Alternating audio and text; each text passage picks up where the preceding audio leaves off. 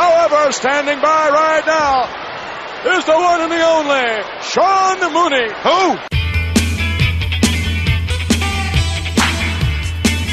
Mooney, everybody's got a price for the million dollar man. After you threw him off through the announce table, Taker climbs back down, he gets in the ring, and he goes, see if he's breathing.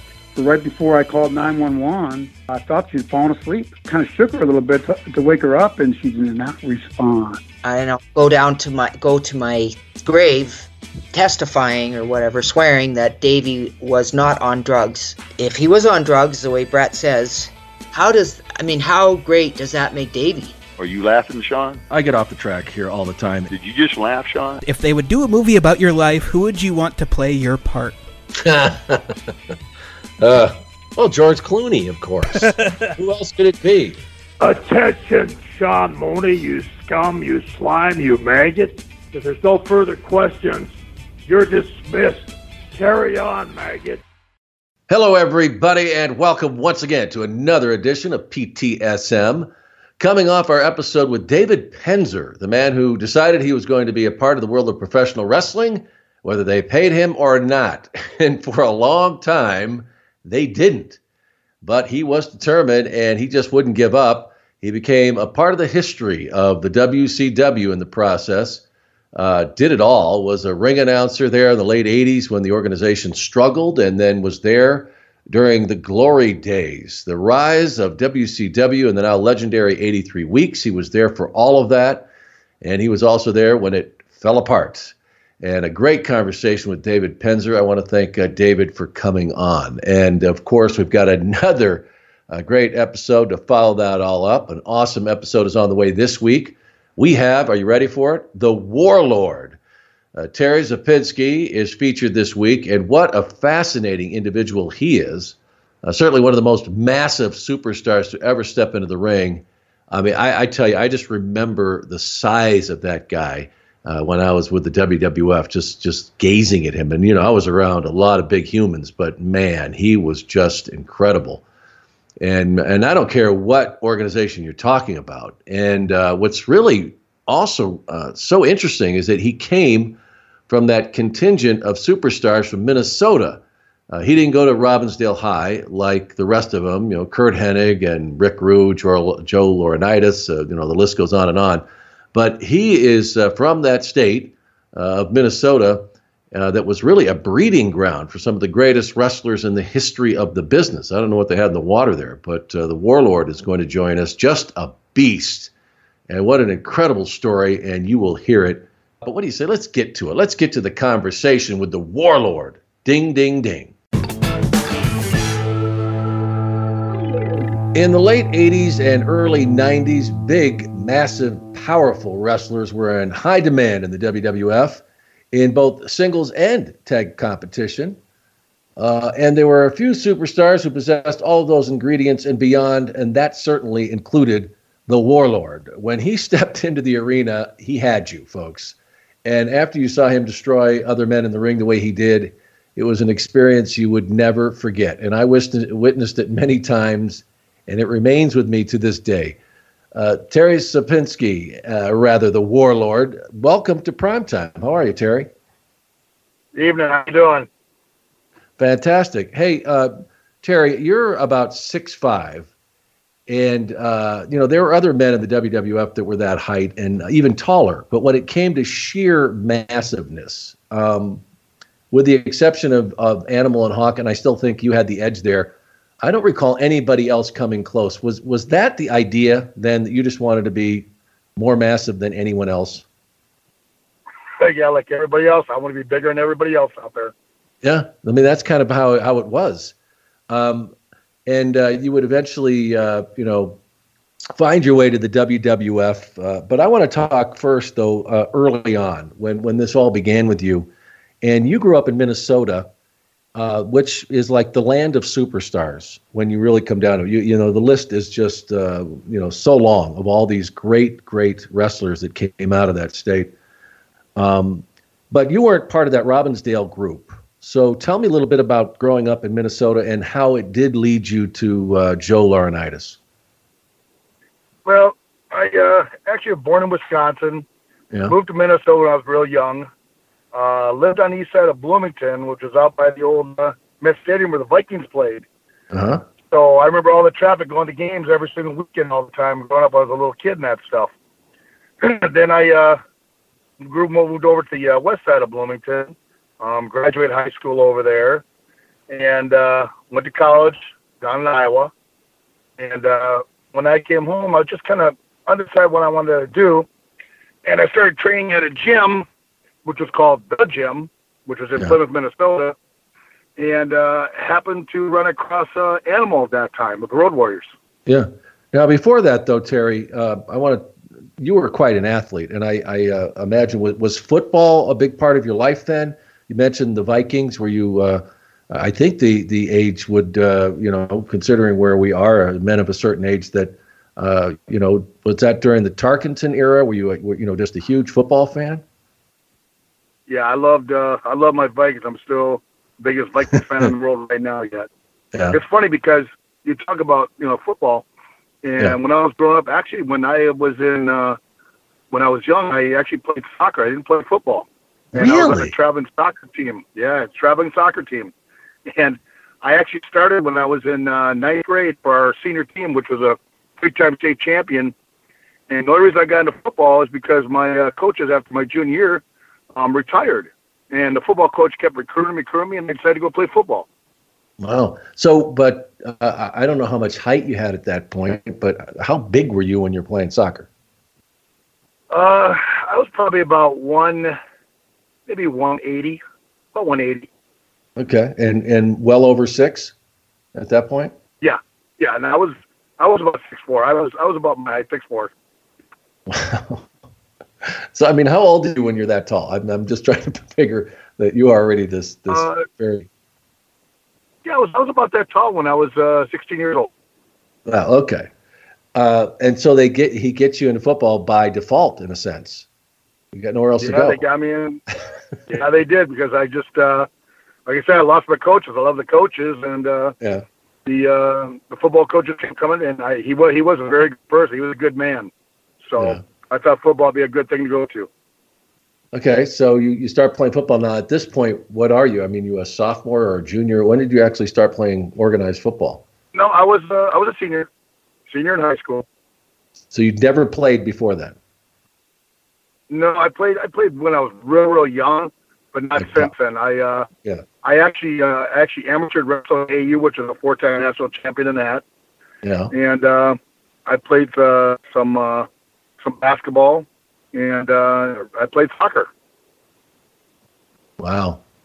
And and so uh, were you a natural at football? I, I don't know, imagine what they put you in there, but uh, at this point, uh, I mean, were you a linebacker, lineman? What, where did they have you?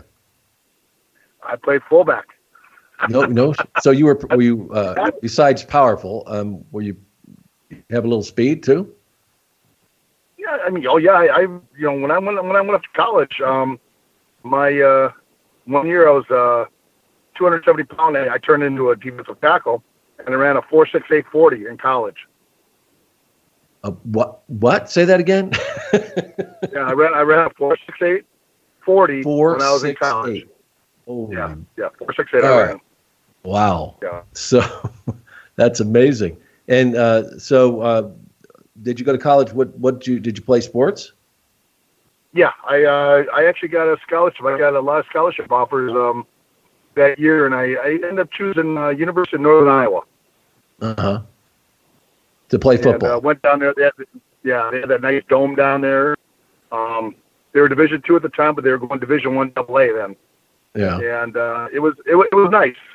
I, I, enjoyed it. Very very good football program down there. Great football program now. Now they're in the top ten every year. Yeah.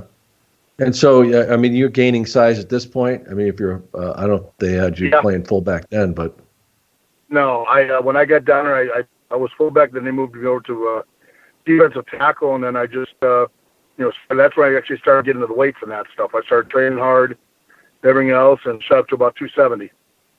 okay. So, how long did you play? I played through my uh, junior year. Um, we got a new coach, and I really didn't see eye to eye with his philosophy on the game. Yeah. So I kind of left it. So were, were you tired of it at that point, um, playing college sports? Yeah, it was just kind of, it was kind of, that was enough for a while. Yeah. Yeah. All right. So now uh, are we caught up here where this uh, you end up at this gym that uh, that Joe has, and uh, he sees you? Is this about about the right timing we're talking about? It was a little bit after that. I uh, Okay. after I came home, it was maybe about probably about two years after that. About two Yeah. years. Yeah. And what he just saw you? I mean, you're you're you're just you're just banging iron, and he's like, "Hey, this guy's got got some talent or something." What, how did that happen? I was I was just a bigger guy. I guess I had the look at the time. he told me to go get some uh, pictures done. Get pictures done.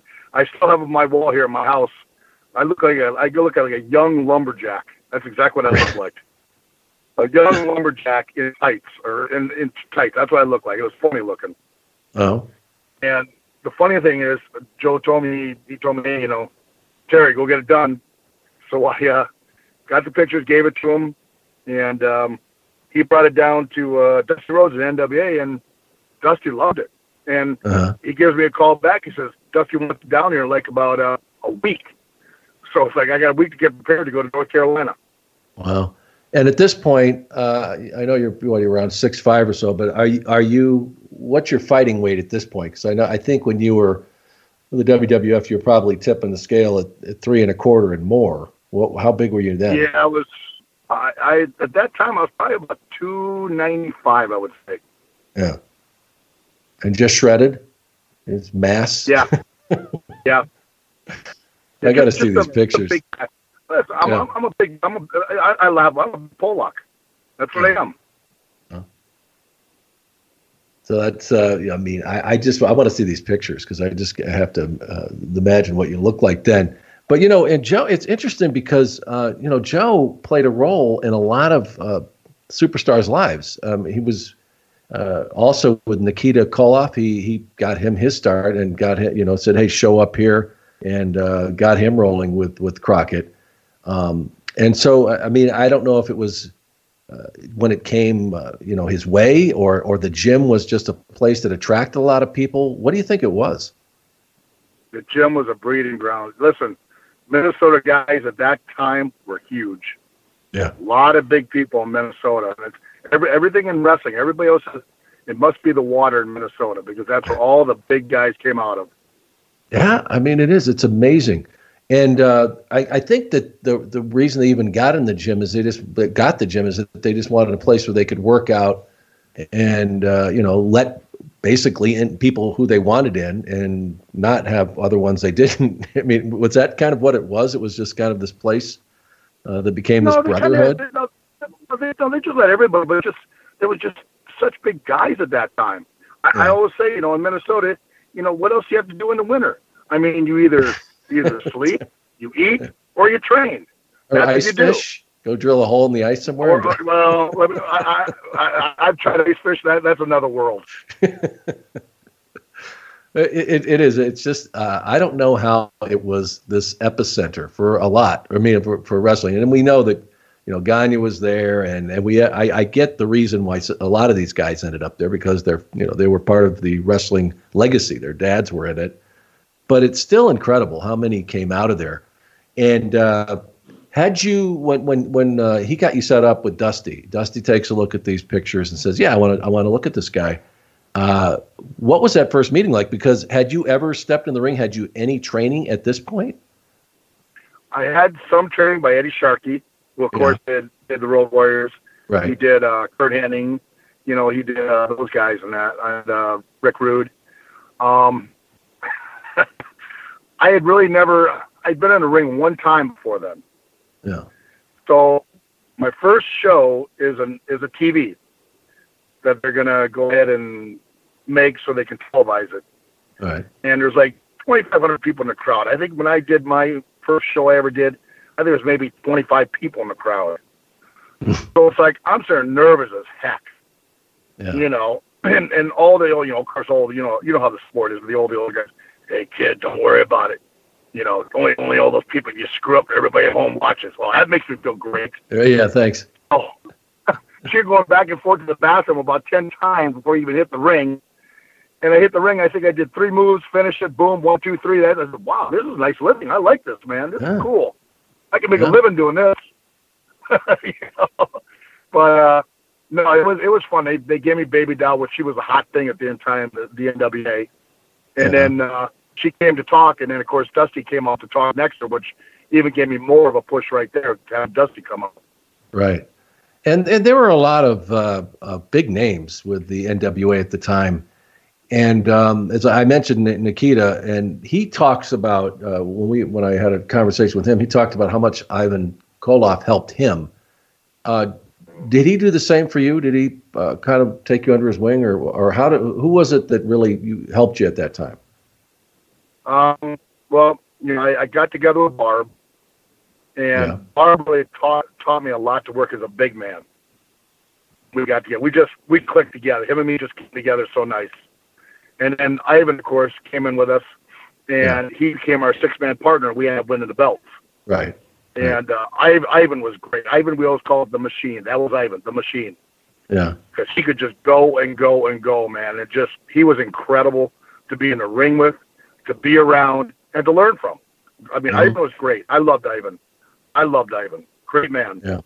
Yeah. Well, I, like I said, Nikita uh, credits, you know, because when he stepped in the ring, he didn't know anything. And it was, you know, on the road. And I don't know if it was the same for you as far as you know, a university for wrestling was basically uh, learning in the ring at night, uh, traveling to these different shows. And then the real classroom was riding in the cars between whatever the venue was. Yes, it was. We we did a lot when we were in cars. We'd always talk and go through things and learn a lot from that. Yeah. Uh, and you you said that you met up with Barb. Uh, you know, you're talking about the Barbarian, of course. And how did that union happen? Was it just circumstance? He was there, you were there, and they said, "Hey, let's pair these guys up," or how did that work? No, actually, the first time I came in, I uh, I saw Barb. He would be training at my gym. We really never Uh-huh. talked, and uh, I was He's a man of few I was There words. for maybe, yeah, he's a very man of few words. and if he does talk, a lot of times you don't understand him because he, he talks like pidgin English. I call it. Yeah. Ooh, so yes, I, I'm used to it. But if you're not used to it, you won't understand. Yeah. So I ended up being there. I was maybe in NW maybe four months, and they sent me off to Kansas City. They bought the Kansas City territory. Mm-hmm. And when I got over there, I was there for about nine months. Um, you know, maybe a better wrestler. I learned a lot. I learned a lot over there. Um, got a chance. Guy came in from Japan, saw me, took me to Japan for six weeks, and I learned a lot in Japan. Yeah, I was going to ask you. Came back. Yeah, came back.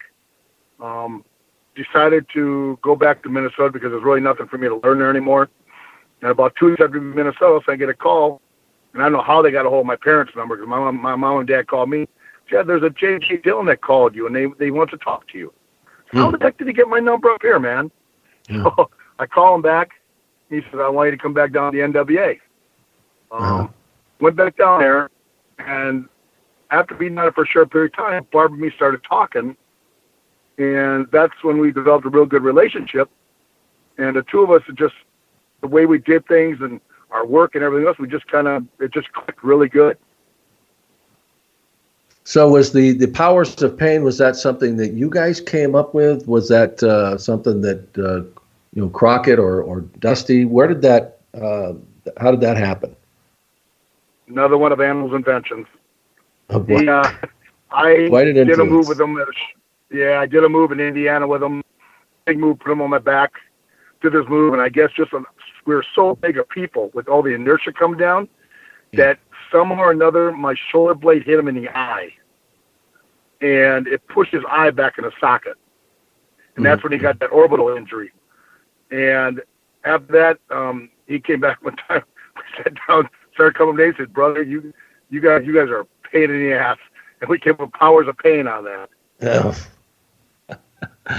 That's funny how things uh, how, how things come to to be uh, from different circumstances. But you mentioned it since you brought it up that that injury that that Joe had, and he tells that story uh, where I mean his eye basically like popped out of his socket because That of the weight. it. He blew his nose. He blew his nose, and the eye started popping out. Yep. Yeah. uh, and it was a severe injury. I mean, I, I, most humans could not uh, handle that. Uh, be, I mean, basically had his his head squeezed like a melon. And uh, Yeah. no, but, you're, you're talking a different kind of human here. And I think uh, maybe you can confirm it because I remember him telling the story that I mean he got he was involved in like a bench press uh, uh, contest or something the next day, and Yeah, it was. It was actually. It was actually just. Yeah, it was a couple days later. Um, Yeah. Because he was going to get. He was going to get the surgery. So he kind of had his eye all taped up for it, and uh, I mean, we went to. It was in Greensboro, North Carolina, the bench press contest, yeah, and there were so many people. They actually had to turn away a ton of people that wanted to still come in the arena. Twenty thousand people plus, and they said turn a, a lot of people away for this bench press contest. But Yeah. it just happened to work at the right time because we did the the the gimmick on it, and it came out so good that when it was done, we were just standing there, and they were they were all on the ground. You could hear a pin drop in that place. Not one person was saying one word in that whole place. It was so quiet. jeez, I mean, it was just, and you see the chalk coming down. It's just like something you see in a movie. yeah. I mean, it's just a wild feeling. I mean, you had goosebumps over it because it's just a wild feeling going through you. It's just amazing though that he would do that. Did you guys try and talk him out of it? I mean, here he had his eye basically. I mean, it could have hemorrhaged or something. talk, you've talked to Joe. You know how Joe is. You can't talk him out of nothing. Joe, Yeah. first thing you do when you talk to Joe, he'll put that head back, he'll stick his neck out, and Yeah. he ain't gonna back off. That's Joe. changing. Yeah, that's amazing. And I think that didn't they have this bench press was in the ring? Is that right? It was like in, in No, the it was on, it was right on the side. No, it was right on the side. The ring was right next to it. It was on the Okay. side.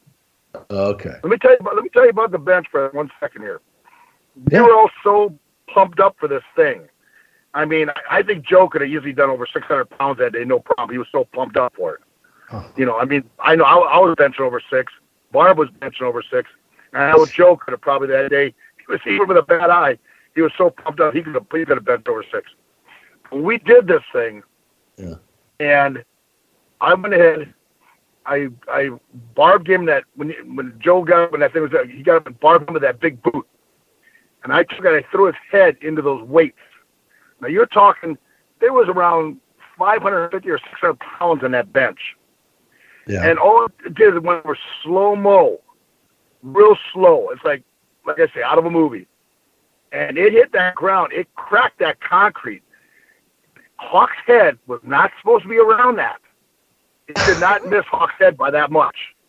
His head wasn't supposed to be there. I, I, I just like, oh my god, and just like, oh, you know, just wow, this is.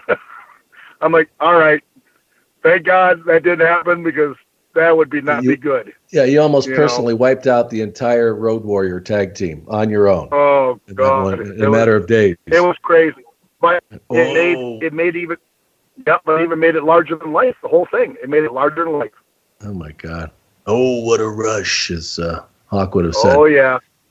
Uh, so it's amazing how you guys, uh, your paths would continue to cross. But uh, you had some legendary matches with them even early on in the in the NWA, and um, I I couldn't help but wonder because in a lot of ways you were similar in, in uh, your styles, and they didn't object to that at all. They they or or uh, it sounds like they helped you along the way. They did help us. They they uh, they gave us our blessing. We Yeah. asked them, and they said, guys, they said, you guys are even bigger than us. This is the first time we even get a sell. We don't sell to nobody, nobody. And if Right. we actually have somebody now that we can actually work and sell for, and actually be real baby faces now. So what were those matches like? I mean, you guys are, uh, you know, I'm I'm sure you're you're you're uh, you're you're uh, uh, landing these. Uh, that's the way you worked. I mean, that's just the way it was part of it, wasn't it? Oh, it was it, it was it was it was rough. I mean, you better be ready every single night. I mean, we were in shape, we Yeah. were huge, and no one backed off from nothing. When you lay something in, you laid it in. When when you get one of those chops from Hawk, you get some of those flying things from Hawk. Let me tell you, he was Yeah. coming from uh, outfield. He was going all all out with it. And, but that's the way we were. We loved it that way. Yeah, I was going to say if you didn't lay it way. in, yeah, if you didn't lay it right? in, they no were going to believe you. they were going to potato right. you, Matt. Yeah. That's right. Wow. And you know what? Let you lay it in, and because they, you know, they work Japan so much, and Barb me work Japan so much. We just go and work like you do in Japan. I mean, when you go to Which Japan, shoot, basically. you better be ready every night because they go and they don't stop and they go full out. And, and uh, you know, as far as these these matches go, I hadn't really looked at it that way. That uh, you're right; they didn't have anybody they could sell to because they couldn't. These nobody, everybody else, at least in the ring, uh, looked inferior to them. So they probably Yeah, loved these no one- matches. Yes, they did. They had never worked or had a team that was actually bigger than them that, that could do that kind of stuff. Where these guys could actually sell now for once in their lives, which made them huge baby faces. Yeah. Yeah, I mean that's I, I hadn't looked at it from that perspective, but uh, I met God. They must have loved those matches, and this is all happening pretty quick, Terry. Uh, you guys, I think you arrived there in '86, uh, and of course you know what's going on uh, in New York uh, with with the WWF. It's just exploding there. Um, was that a, a vision of yours that uh, at some point you would want to make that move, or were you just enjoying what you were doing and I'll wait and see what happens? To tell you the truth, mine was always a vision when I was in college, and I watched the first time WWF ever came on cable TV. And I said, "Wow!" I just sat there and looked, the glitz and the glamour, the lights, everything. I mean, just the guys, the way they looked. And I, a lot of my football team were I said, "Guys, this is what I want to do someday." They started laughing. I said, "Truly, I would love to do that someday. That is so cool." So it was. It was always something that uh, you were thinking about. So how did the move come about? Did they? Uh, I'm sure. You know, it's funny because you mentioned that you know Dillon got your number, or, uh, but it was a, a a small wrestling community when you think about it back then. All the, all the other organizations knew each other very well. Uh, they had you know traded talent over the decades, and then you've got the WWF. But still, there was a lot of they knew everything that was going on. It was this uh, underground internet, I think you'd call it, because they still knew. Uh, you know, they had uh, tapes that people were giving them. They had plants in different places that would report on who these guys were. So, I mean, did you know you were on their radar? For WWF at the time, Yeah. Oh yeah, we we knew, and let me tell you the story how that happened. Now, Uh-huh. um, you remember Grizzly Adams? Oh yeah. He was one of the road. He was one of the road agents at the time for them. Mhm. Well, Mhm. when Barb and me were in Charlotte, we had we had a uh, an off off day on a on a uh, what was it? It was a Friday. Grizzly got a hold of Barb's number. He called Barb at home. He said, "Barb, this is Grizzly Adams from WWF. We would like to fly you guys in. If you're off tomorrow, we'd like to fly you guys into Charlotte tomorrow morning. We have something we'd like to talk to you about." So Barb called me and said, "Hey," he goes, and this is the way Barb talked to her. Hey, Teddy, we Grizzly Adams from WWF call us. We go to Charlotte tomorrow. He just told we're going to Charlotte tomorrow. Yeah, okay, right. Barb, going to Charlotte morning. Okay. It wasn't So, a question. We go to the airport. No, no, Barb had no. He's he, so next morning we go ahead and we go to the airport. Our tickets are waiting. Fly into Atlanta. We get to Atlanta. Big limo waiting outside for us. Takes us beautiful hotel right over by the airport. Give us a key when we come in there. Go up to a room. Open a room, and they're sitting Pat Patterson, Hulk Hogan, and Vince McMahon. Oh, really? Yeah. Wow. It's like, like, oh my god, You know, what- unreal. all right, what's going on here? You know, looking Yeah. around, you know, and so Barb and me sit down. You know, Barb really didn't talk a whole lot. You know, like I said, he doesn't talk a whole lot. We sit down. They go through their spiel, and they said, "What do you think?" I'm sort of thinking, well, I said, well, God, man, we got three months of scaffold matches coming with Road Warriors for NWA coming up. Yeah. We got this and that. And Barb, first thing comes out of his mouth, when do we start? I'm like, Barb, where'd that come from? So they look at me and they go, we want you to start Monday. And this is a Friday. Oh boy. I'm like, Monday? I'm like, all right, what are we supposed to do? First thing Barb looks at me and goes, we'd be there Monday. I said, we are Barb? okay. I guess we're going to be there Monday. All right. And we got a big show the next day in Baltimore for uh, the NWA or NWA. defend our six man belt. Now, this is a funny story, too, now.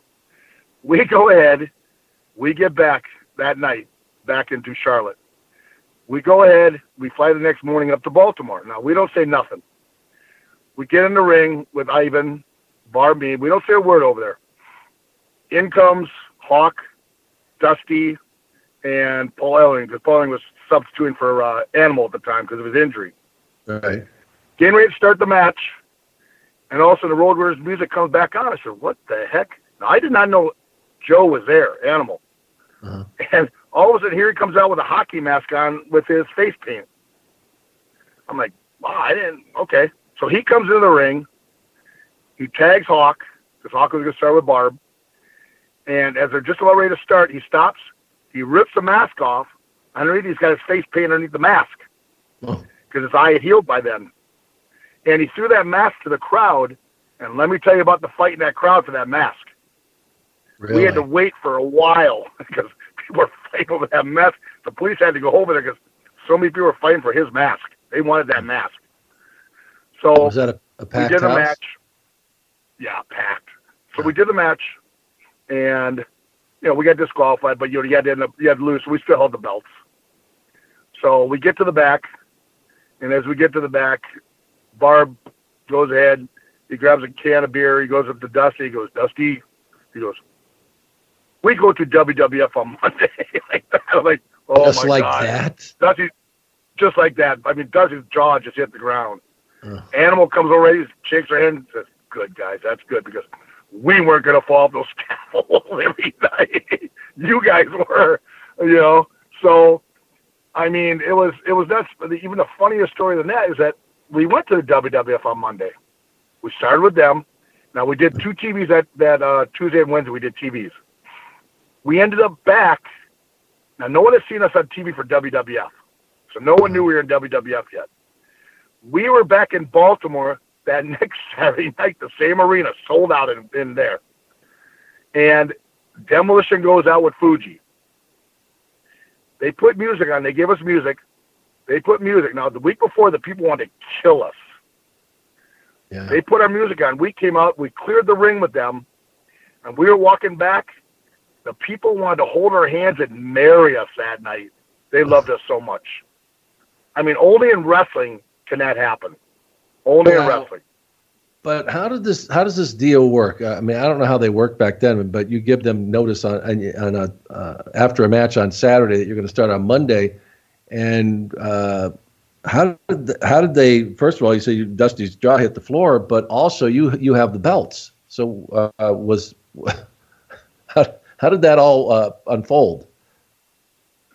Well, I I went ahead. I I, I went and talked to Ivan. Ivan understood. Ivan said, "That's good, guys. That's great. WW is great." You know, I gave my belt back. Barb didn't tell me he was keeping his belt. He kept his belt. So Barb has the belt to this day yet. Beautiful belt.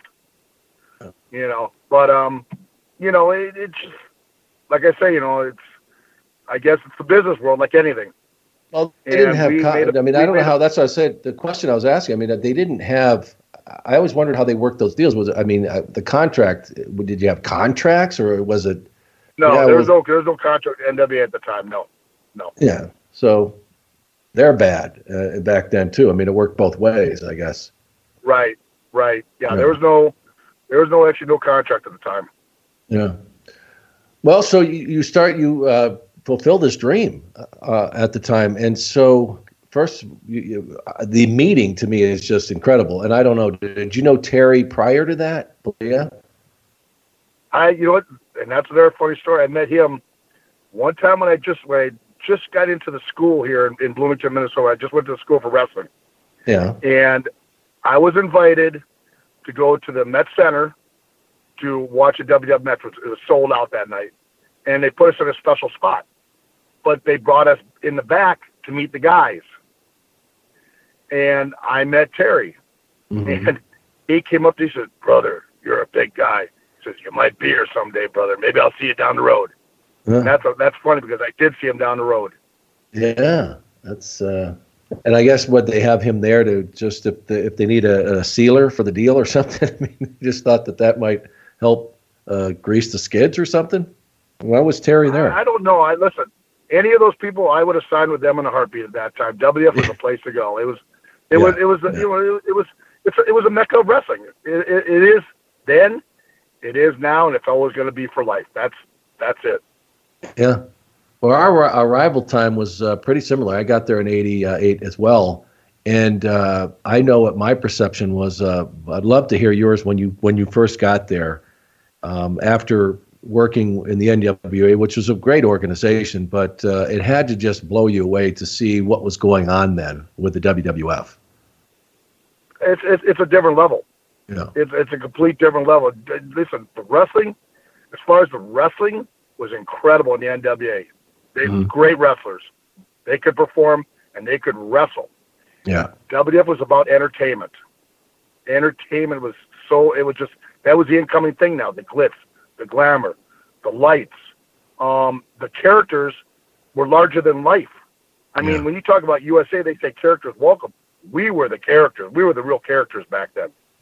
Yeah, and I've had several conversations about that because people, of course, want to try and break down that era. Like, what was it? What was it that made it, you know, so great? Why do people still think so much about it? And I think you just you hit it that uh, you were you were the characters. You lived them, and uh, you know there was this creative freedom. Uh, a lot of the times with the, the the promos you guys cut, the storylines you did, there was just a, a very different uh, uh, way they did things back then. And I also think it was just an era where you know the you know a lot of young people discovered it, and they really were. It was comic book come to life. I mean, you'd go there and just lose yourself in these in these characters. You're exactly right. That, that's how it was. Comic book characters that became live. They became live people. I mean, like I say, the first time Barb and me went to our first TV, and we come into the into the arena, going back towards the locker room, and all of a sudden here goes Andre the Giant walking by. Like I'm like I got these two big bags. and I'm like I'm just staring. Yeah. Here goes you know Hulkster go by, and also here goes Randy Savage, and you know the way Randy talked, he turns and goes, "What's up, brothers? Welcome to the WWF. Nice to have you here." I looked at Barb. I said, "Barb, that's his real voice." And I dropped my bags because I couldn't believe that was his real voice. Yeah. I always thought it was just a gimmick voice. It was his real voice. Sounds like you guys were like kids coming into the I backstage was like at a the kid at circus. that time. I was. I was like a kid that got a big lollipop now, and this is cool, man. This Yeah. is great.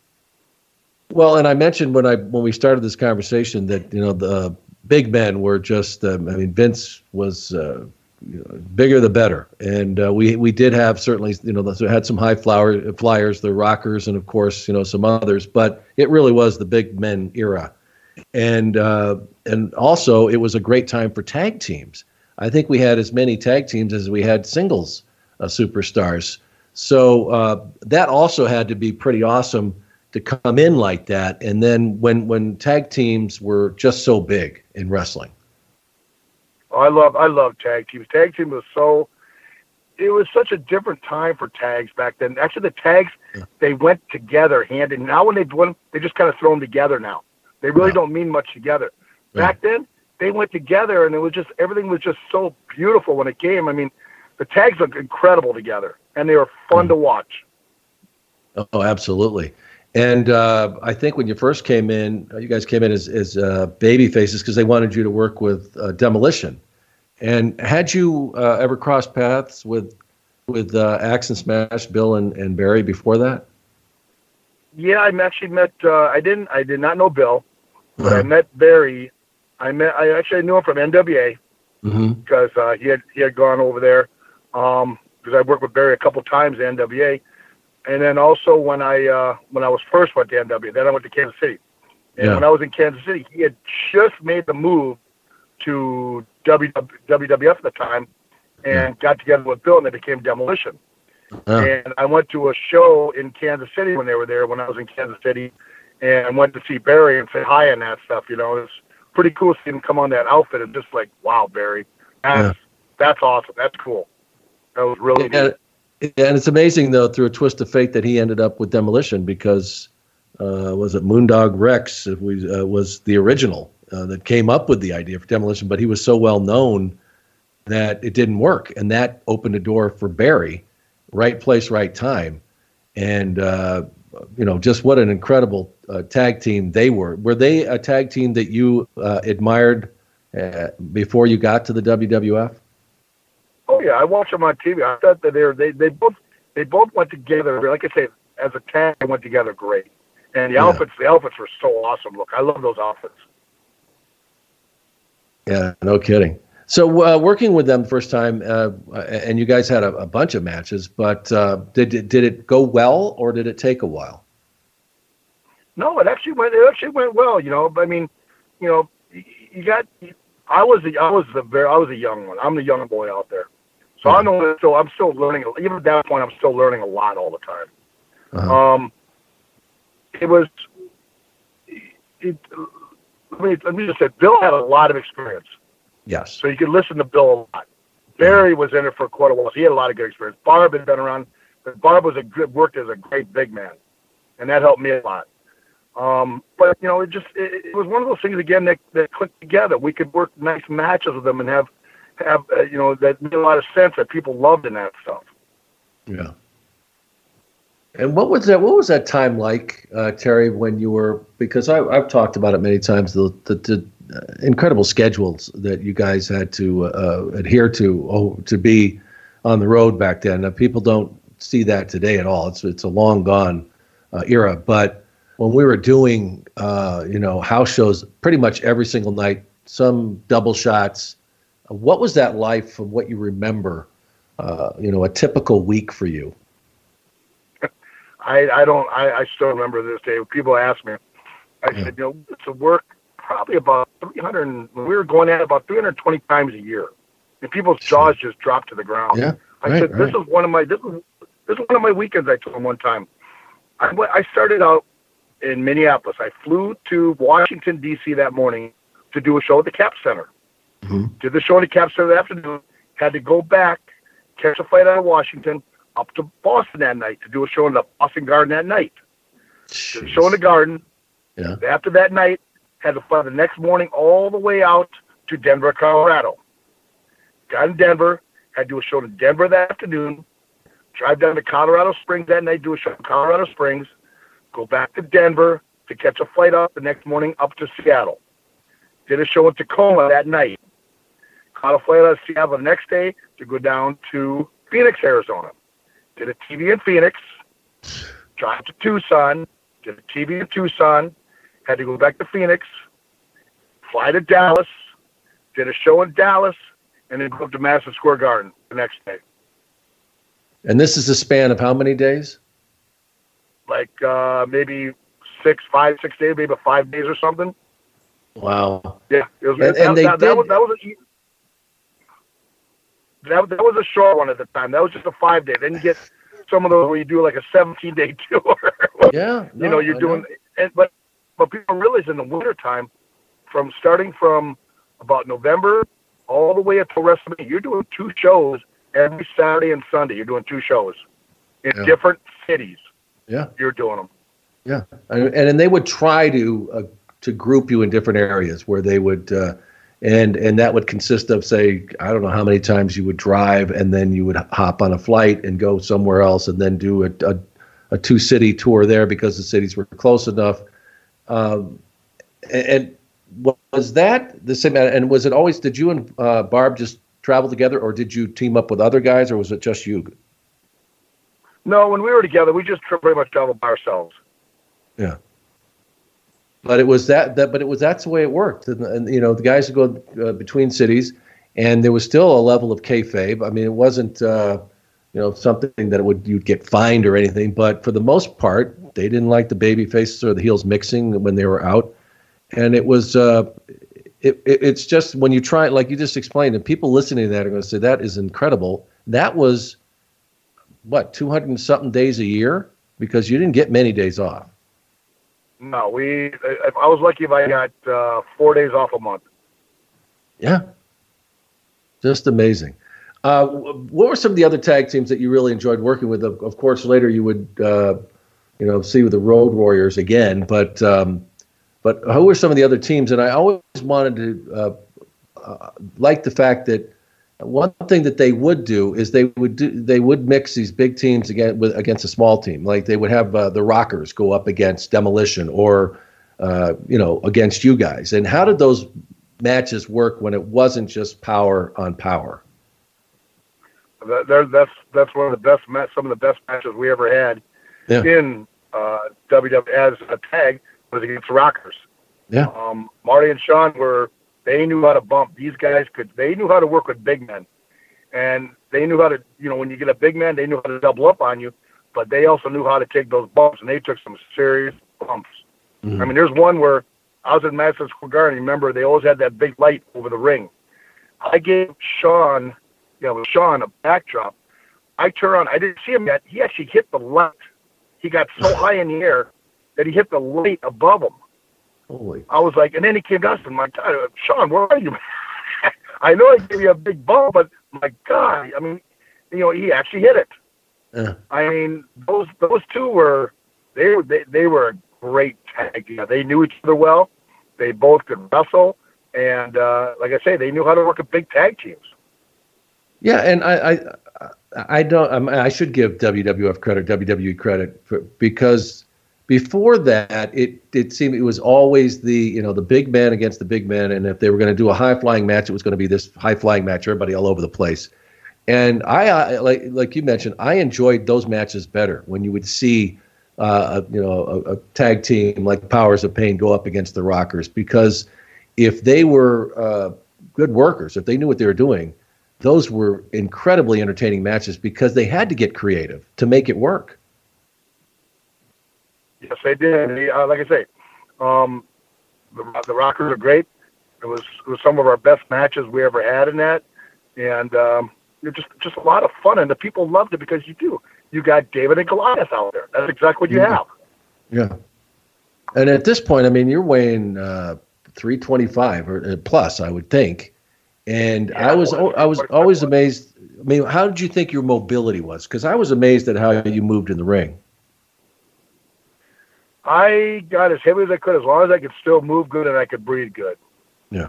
You know, I didn't want to be too heavy. You know, every once in a while, you know, I'd bend over and tie those shoes and catch my breath a little bit. I said, "Oh, maybe it's time to back off and wait a little bit." You know. Mm-hmm. And what was your what was your workout regimen then? And and uh, you know what were you putting into your body at the time too? To keep I was eating just about anything, anything you just about possibly think. I would eat cake, ice cream. You know, back then it was just about getting calories because we would burn so much every single day. You know, in the ring, um, between the gym and in the ring, we'd burn so much, and you weren't going to get fat. You definitely weren't going to get fat. So I said, you? I'm gonna eat as much as I can. And if I have an hour layover in the airport, I would run somewhere to find something to eat real fast. Any chance I had, I was putting food in my body all the time, all the time. And what about uh, other help? What kind of supplements were you doing to get that size? Because everybody was doing it. Well, yeah, I'm not gonna lie. I took I took steroids back then. I'm not. There's no there's no reason to lie. You know, it, it's the way it was. It was that era. It was like baseball at that time. McGwire and Sosa. What do you think they were doing? Yeah. But they saved baseball because of that. Because baseball was going down. Those two saved the sport of baseball. And people want, like I say, people want to see the monsters. They wanted the monsters out there. So you did what it took to give the people the monster. Yeah. That's what you did. Now, were you concerned at all at the time, though, uh, what it might do to you, or were you? Uh, nobody really knew, and it wasn't like this. Uh, you know that people thought they were breaking the law or something. It was just things that enhanced you. You know, you, you don't. We were so young at that time. You just think you're invincible. You didn't. Huh. You didn't care. You were doing whatever it took to get where you had to be at. Yeah. So I mean, so you didn't feel any. There was no uh, effects from it that you felt might be harming your body at all at that at that time. Not at all. None.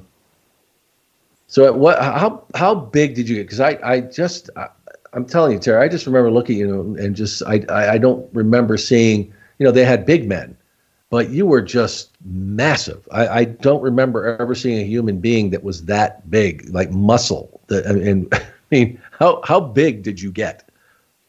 I got to about uh 340 at my biggest. Yeah, and you were benching. Yeah, about benching. 340.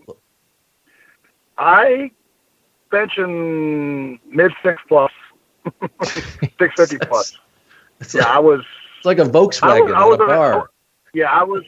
I was on a different planet at the time. It really was. Huh. And, and the funny thing is, people ask me, and I said, that's what traveling. I mean, imagine if I wasn't traveling, how strong I could have been. Yeah. You know, that's what all that traveling, you're not getting much rest, you're not getting a proper rest your body needs, everything else. I said, you know, how, just how strong you could have really been in life. Yeah. So, uh, and uh, that's another part of the lifestyle. You would have to get to a town, uh, find a gym, then find a you know then you've got to you've got to eat you've got to get you've got to get some sleep and then you've got to get to the arena. And so did you have uh, you know, places in every town you guys would all go to the same place? And how much of a workout could you actually get say a, in a week? How many times could you do it? Well i had a, I had a regimen i was i was a very regimented person. Mm-hmm. if i had a seven o'clock flight i would be up you know back then of course you didn't like today with the tsa crap you didn't have all that stuff you know you could go through security in two minutes back then and be at your gate in five minutes. I mean, it was so mm-hmm. simple back then. So if I had a seven o'clock flight, I'd be up at four thirty. I would always get a big breakfast. Mm-hmm. As soon as I get to where I got to go to, grab your rental car, get to the hotel, I would eat again. Let my stomach rest about an hour. I would go to the gym. I'd go to the gym for probably about an hour and a half. Hit it real hard for an hour and a half. Mm-hmm. Get back. I would go ahead, take a shower, eat, go to the show.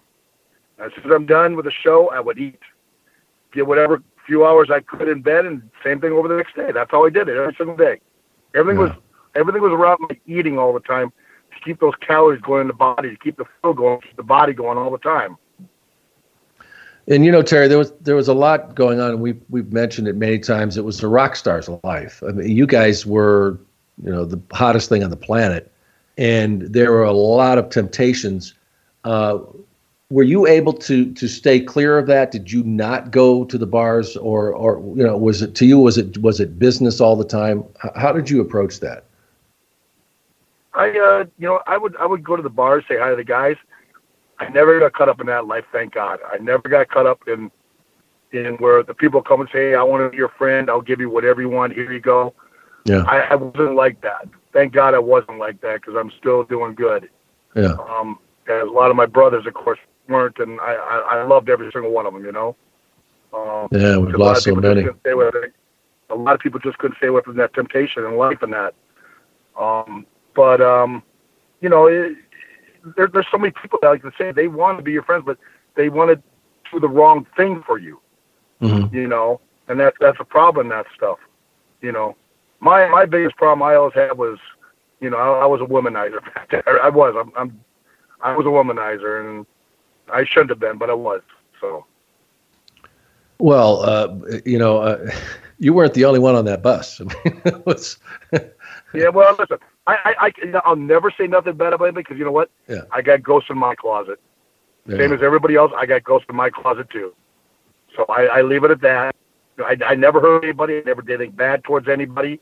You know, I just did some stupid things when I was the road with women when I was married at the time, which was stupid. It was very stupid of me. Yeah, but you were able to uh, to get through it. Was there a point? Uh, you know, it's like I said, there was a lot of temptations on the road, and uh, uh, you know, and Bret has talked about it before, and that he said in some ways that saved him. That he he did that because he said I would have been in, in bars probably doing worse things but you get you know yeah. everybody's you know you can't judge. I mean these people uh, weren't there. You, you you don't know what that lifestyle was like. But uh, it, it sounded for the most part though that it, it, was a business to you that where did that discipline come from where you said i would be up at 4.30 i mean did you always answer the bell or the, the call you know the, to, to be where you're supposed because to be? well this was a decision i made in life. This is what i want to do. If i want to try looking the best trying to be the best i can in that stuff then you got to mm-hmm. be you got to be that way, and you got to stay on top of it all the time. Because the second you get away from it, you're going to screw it all up. Yeah. So if you stay with it all the time, regimented all the time, you're going to stay what you want to do and stay the course. Yeah, you know, and uh, I never understood this, but I think when in 1990 they split you guys up. Uh, what was going on at the time? I didn't know what happened in behind the scenes. Did it just that one day they just decided, oh, we're gonna we're gonna split this this team up and and have you guys in singles? Uh, what led to that? Because I thought you guys were over big time. you know, to this day, I really don't know. Um, all I know is they came up to us and said, "Listen, we'd like to split you up." Uh, basically, they're saying like, you know, I want you to work with Hogan down the road, and you to work with Warrior down the road. Barb, we're gonna give you this outfit. Terry, we're gonna give you this outfit. Mm. That's basically that's basically how it was. And were you uh, really upset at the time, or were you just trusting that hey, they must have a better plan? What were you thinking when it happened? It, it hurt because I love being with Barb. Um, I thought we were a great tag team together. We really were in that stuff, you know. Um, but you know, I also understand that they brought in Joe and Mike there at that time, and I knew they're going to start pushing them hard over there. You know, and I understood all that from a business point of view. You know, and there's I have no ill feeling what's that towards that whatsoever. You know, um, it's just it's it's just a part of the business, and you got to look at it that way. And, do you, know, think and- that's and what it came down to? I think that's what it came down to. That and they also, you know, the outfit there. Yeah, I think that's pretty much what it came down to. Is that they were coming in, and this is what's going to happen. yeah. And did you feel lost for a time there in singles? I mean, that's not something you had done in a long time. I was at first. I Yeah. sucked. I'm dead serious. I sucked at first. It's been a long time. Yeah. When you get into a tag, you, you get into that rhythm of working with your partner, you know, and you know each other so well. And all of a sudden, you're doing it on your own. It's like, okay, I am kind of lost here now. Mhm. So it's kind of like going back to ground zero and starting to try start from very ground up again. And how long did it take you? It took a little while. To thank God they gave me Tito Santana. Yeah. And Tito was, as we all know, is a great worker. And Oh, Tito helped me a lot. Yeah. He helped me a lot to get me back into the groove again. Well, you worked with with Slick too, right? Yeah, Slick. Uh, yes, Slick was a great guy, but uh, Yeah. what a talker. Yeah. And I was going to say, what was that experience like with with uh, with Slick? Oh, Slick! I, I like I said, I love Slick, man. Slick was he could talk. I mean, you know, the man. the, you know, I mean, you know, he's he's got his own congregation now today at Fort Worth and all that stuff. I mean, he's a great talker. Great talker. Yeah, the real deal. Um, what what stands out from that period? I mean, you you, you uh, had a thing with the uh, the British Bulldog uh, at WrestleMania seven. Uh, what stands out during that part of your your time with the WWF?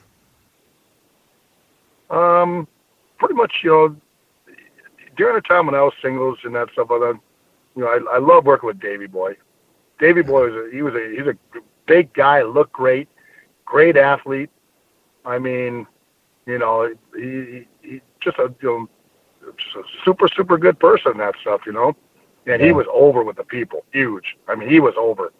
And then the other one I loved working with is I love working with Bret the Hitman Hart for the Intercontinental Belt. I mean, Bret, I always said, man, if you could not work with Bret, you should not be in the WWF because that guy could work with anybody Yeah, no kidding, and make him look like a million dollars. and make him look like a million dollars. Yes. Yeah, yeah. But do you think that it just never really happened after that in singles? That uh, because you would leave in in '92, uh, did you just feel like they were they they they tried to give you a couple of pushes and then that was it? Yeah, that's how I felt. Yeah. But you know, I was still a kid at that time yet. I really, I didn't understand it as a true business. Mhm. I don't know. I just, I, you know, where most of the older guys they understood. I, I didn't. I treated it still as like a kid yet. Mhm. If I if I was there now, I would treat it totally different, be a whole different perspective on it. But you know, it was just like you know, just just like it still was just like glitz and glamour all the time to me, like having a big, uh, being given a big thing of candy to you. Yeah. So if gi- given that, if you knew then what you know now, how, how would you have done it differently? Oh, I would have been I would have been their ear all the time. like I saw, like I knew a lot, like Jake was, a lot of other people were in that stuff. Always be in the ear in that stuff. You'll let them know, hey, you know, blah blah blah. You know, I'm here. Let's do this. Let's do this. Let's try this. Mm-hmm. You know, um, you know, just you, you do it a lot different now on that stuff. Always be in their face all the time. You know, Right, so like you laid out of back. Yeah. So you kind of laid back and just let them decide what they wanted to do with you all the time. Yep, let them decide all the time. Yes. Yeah. Well, uh, that happened to a lot of people, and and and, and uh, you know, others that maybe weren't uh, necessarily as talented in the ring, but uh, like you said, knew how to sell themselves or had a different ideas, uh, you know, ended up getting uh, big pushes, and that's that's kind of the way it works because, you know, you are your own business in the WWE. That that's it. They're independent contractors, and that means that you are independent, and, you, nobody else is selling for you if you're not. You're right about that. Exactly. Yes. Yeah. So when when uh, after you left that and uh, left there in '92, uh, did you just work for a bunch of different organizations? Were you hoping you'd get brought back? What what was that uh, period of time like for you? Because you were still in, in great Yeah, shape. Yeah, I actually worked for. I, I started working for a lot of independents around the country and that stuff Yeah. everywhere, and went overseas some. Went to Japan and all that.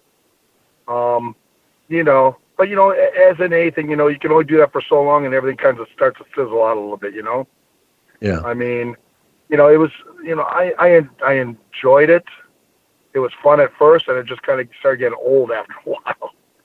You know, Well, and also that was thing. not a great period of time for independence either. That uh, the '90s or those early '90s were rough, and and was yeah, was it right. Yeah, yeah, to get booked, and then uh, you know, then going to the WCW though, would it, uh, you know, that was a time when, you know, they were starting to build momentum, and uh, how did that opportunity come about? Because you were back with Barbarian, Yeah, but they they wanted to do that they, the mask thing. Uh, as, Super um, I forget- I forget, yeah, Super Assassins, exactly. yeah, yeah, And it just, you know, we go out there and everybody knew who we were. I mean, you couldn't. I mean, how do you not tell as big as we were? You know, we come on, everybody's going, Warlord, Barbarian. I mean, like, oh, great, okay, well, this is dead. Yeah. I mean, what do you do? I mean, everybody knows it's you. Yeah. Everybody, everybody out there. So Could kind you of a not- dead thing in the water. Did you not own the name? The Powers of yeah, Pain. I yeah, mean, we own, yeah, we own the powers of pain, right? so why didn't they let you use that and come in as They the? they wanted to use it. They wanted to try some of the super assassins. oh boy, That's what they wanted. why use something that works? Yeah, well, I mean, I, I I I don't run the business, so I can't say nothing, you know. And so I said, okay, let's try it. I mean, hey, you know, but I Yeah. just, when you got going, everybody knew it was you. It's just too big inside those outfits. Yeah, yeah, and then uh, uh, misfortune uh, would come your way in '96 with the uh, with the car accident. How bad was that accident, and what happened? It was pretty good. It was a pizza delivery kid. Uh, delivering pizza, going at nighttime. I was making a left-hand turn. He had no lights on. He was speeding, and boom, nailed me because you couldn't see him. And uh, it screwed up my neck pretty darn good. I mean, my neck. I, it's never been right. If you look down my right hand now, you can tell the nerve damage on it and that stuff. I mean, my right hand is like so much smaller than my left hand now. And of course, you know, the right side of the body from the nerve damage um, isn't quite the same size as the, the left side anymore, you know. It's all for the nerve damage from the neck and that. So, would have that accident killed a normal uh, normal human being? Prob- probably, um, it was it was a good jolt. Yeah, was good. because I mean, I- and I and I make light of it. I shouldn't, but uh, but the fact that you uh, you know were this massive person who had quite a, a you know muscular uh, you know structure. Did you think that that I mean, it was as horrific as it ended up being, uh, kept you from being hurt even worse? Oh yeah, of course that muscle saves you. You got the traps, everything else. It's like your neck only goes so far, and that's it. You know, otherwise a regular person would probably jolt it all the way back. Yeah. So why in 2001? I don't know how you did some uh, getting yourself put back together. Would you get on a motorcycle? Yeah, that was another one. Oh God. Not even what four or Um, five years later. Yeah, hit a hit a slippery spot. Um, bike slid from under me, and of course, you know, I put my foot out.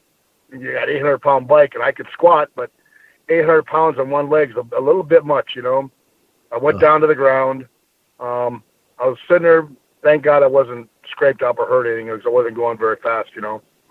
And uh, I went to extend my bend my right knee a little bit, and all of a sudden my kneecap is sticking straight out. Aye. So I kind of put my leg straight again and kind of shook my head a little bit, you know, and tried it again. It was sticking straight out. I said, "Oh, brother, it's screwed up. There's something. Something happened here." Um, got taken to the hospital, and uh, they went and did some X-rays. Yeah, my kneecap had, had come apart, and uh, my uh, I cracked my kneecap in half. Went to the next day to get MRI and showed that uh, I I uh, tore all the uh, quadricep out, all that stuff. So, um, not not fun. I uh, had to get I got surgery on it. Guy did a great job. Um, had to sit in a leg cast middle of summer in Florida with a leg cast from my groin all the way down to my ankle in 90 degree heat every single day. Having to go around because I was too heavy. I was really too heavy for the crutches. I had to use a walker. I Yeah. couldn't put any pressure in the leg. And the really thing that sucked about it is when I'd be going in the walker, be a 90 year old man that come in on the walker and he kicked my ass going down the street, leave me behind. that really sucked. Yeah. Wow, you were in bad shape. Um, and you know, at, at this point, and I'm sure even in '96 that you were uh, you're still you know very you could certainly get back in the ring. I think you were in your mid 30s or so at this point.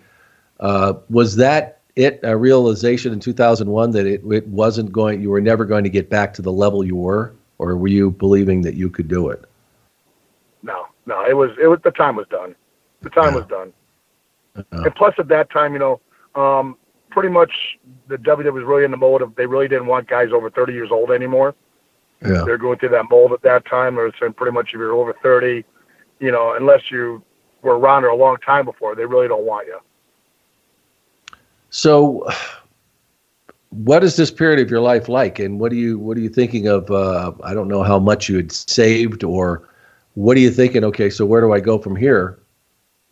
What did you do at the time? Um, well, that 2001 when that happened, Yeah. um, September 11th, you know, you're watching it on TV like everybody was. And first thing I decided, I'm gonna start getting into the security world because that's where everything's gonna be security.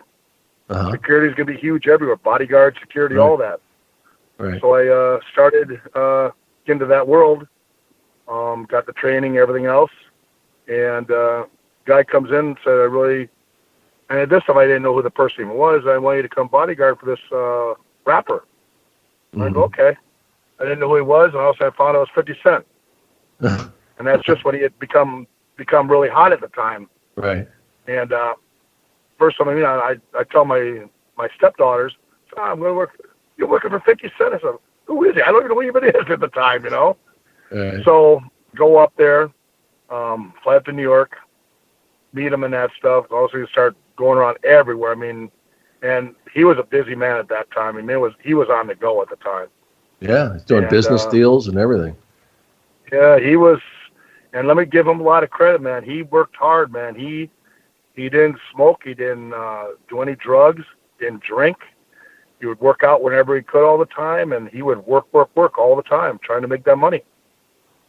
Um, but uh, he was uh, very nice man and that stuff. I I really like I like being around him. He was a good person to be around. Yeah, really. person. So you got to know him pretty well.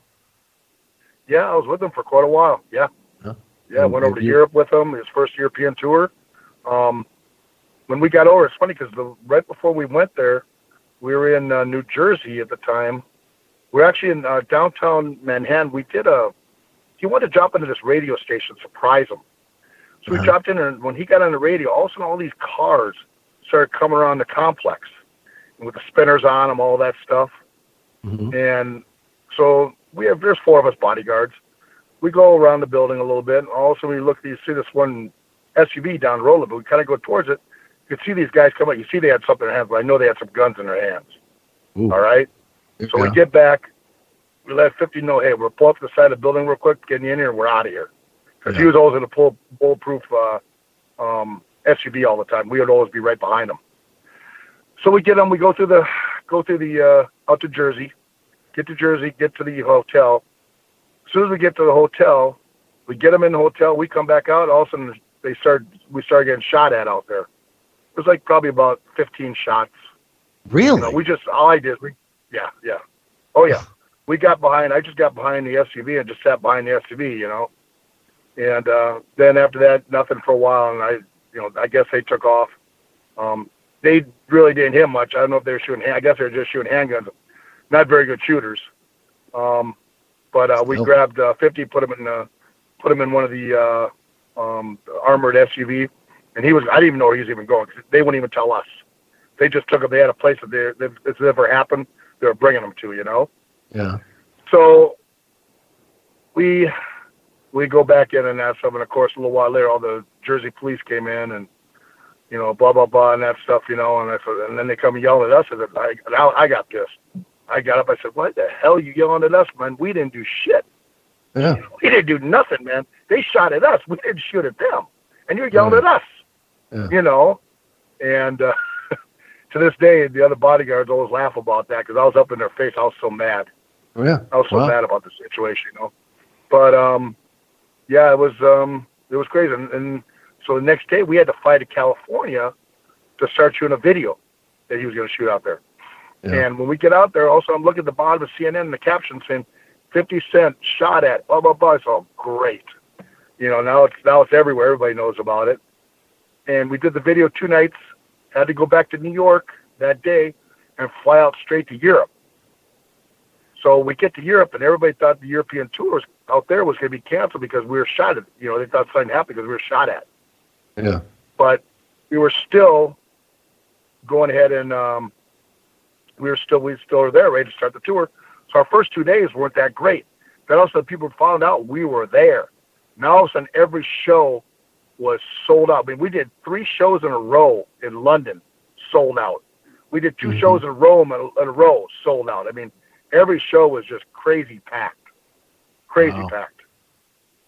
And why, uh, at this point, why were they still trying to take him out? Uh, was this like some street beef from years ago, or was this uh, record Yeah, company stuff? Yeah, yeah. It's, you know how it is with the, the you know, the, remember the West Coast, East Coast stuff and all Yeah. that. You know, Yeah, yeah. this was something to do with um. God, I can't remember the name anymore. Um, it was about a song that he did, and one of the girls that that did the song too believed it was her song and not his song. There's a big beef about that. In fact, we went we got a, we went to London, and we had to go to a big awards show there, and he got three awards there, and we were going to our table, and her crew was sitting at our table. And so when we got there, they saw us and they ran real quick because we were just a hell of a lot big, hell of a lot bigger and a hell of a lot tougher than they were. Uh, You know, I mean, it was just I learned a lot from that business, being around and seeing the crap that goes on there too. Yeah. A lot of crap goes on over there. Yeah, uh, yeah, and I know you uh, also did some security work for some other celebrities, and we'll get into that. But um, before we we do get there, you had uh, mentioned that uh, you know not a lot of people talk uh, highly of of Jim Hellwig of the Warrior, um, and you're one of the few though that has a, a differing opinion. Uh, you know, I work with Jim and and it wasn't like I never had uh you know any major issues with him. He was just a different guy, and he was not from the business.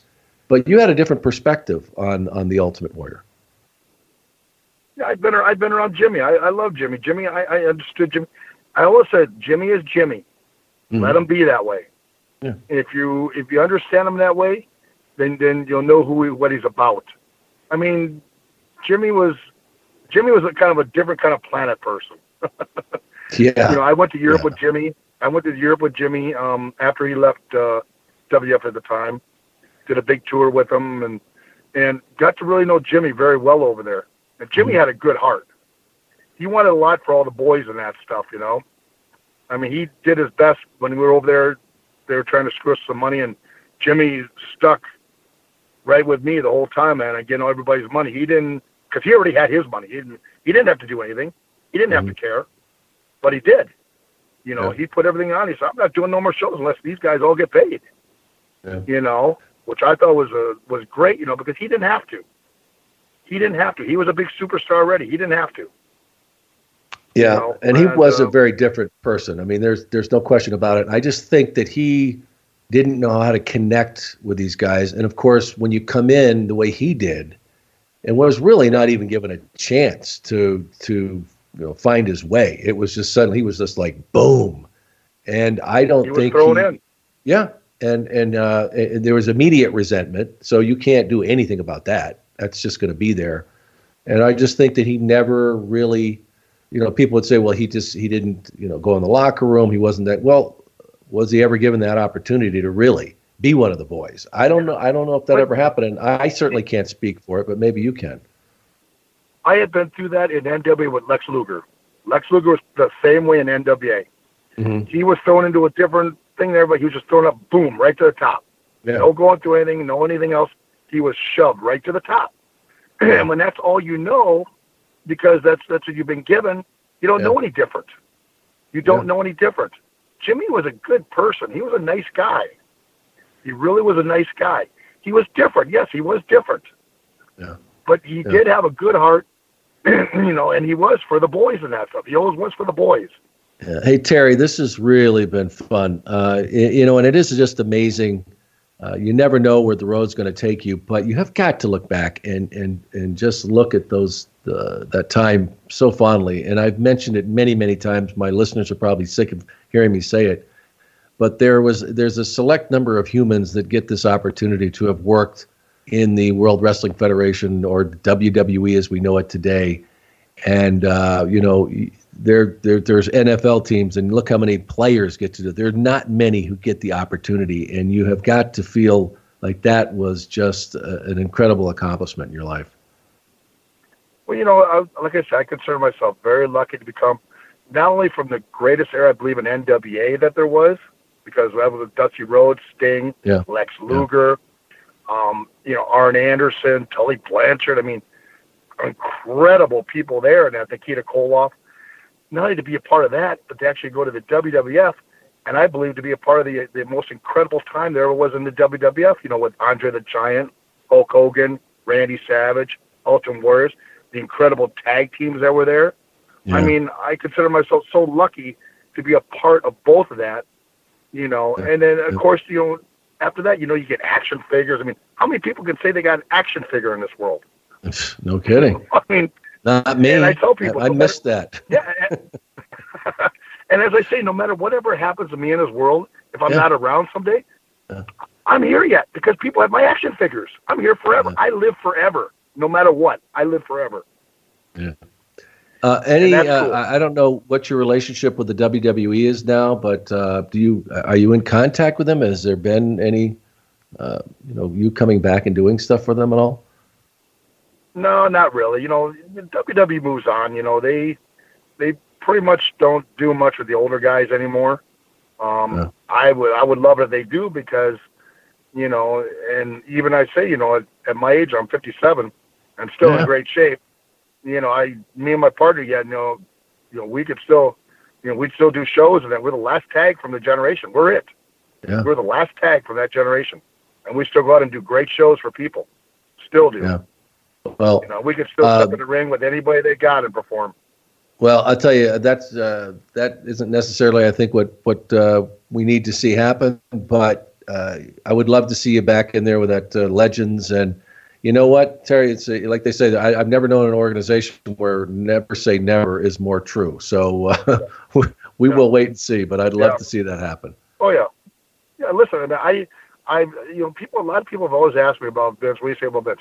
I said, listen, you know, Vince, you know, Vince can be an asshole like anybody, but he's a businessman, and we Yeah. understand from a business point of view. You understand what Vince is about.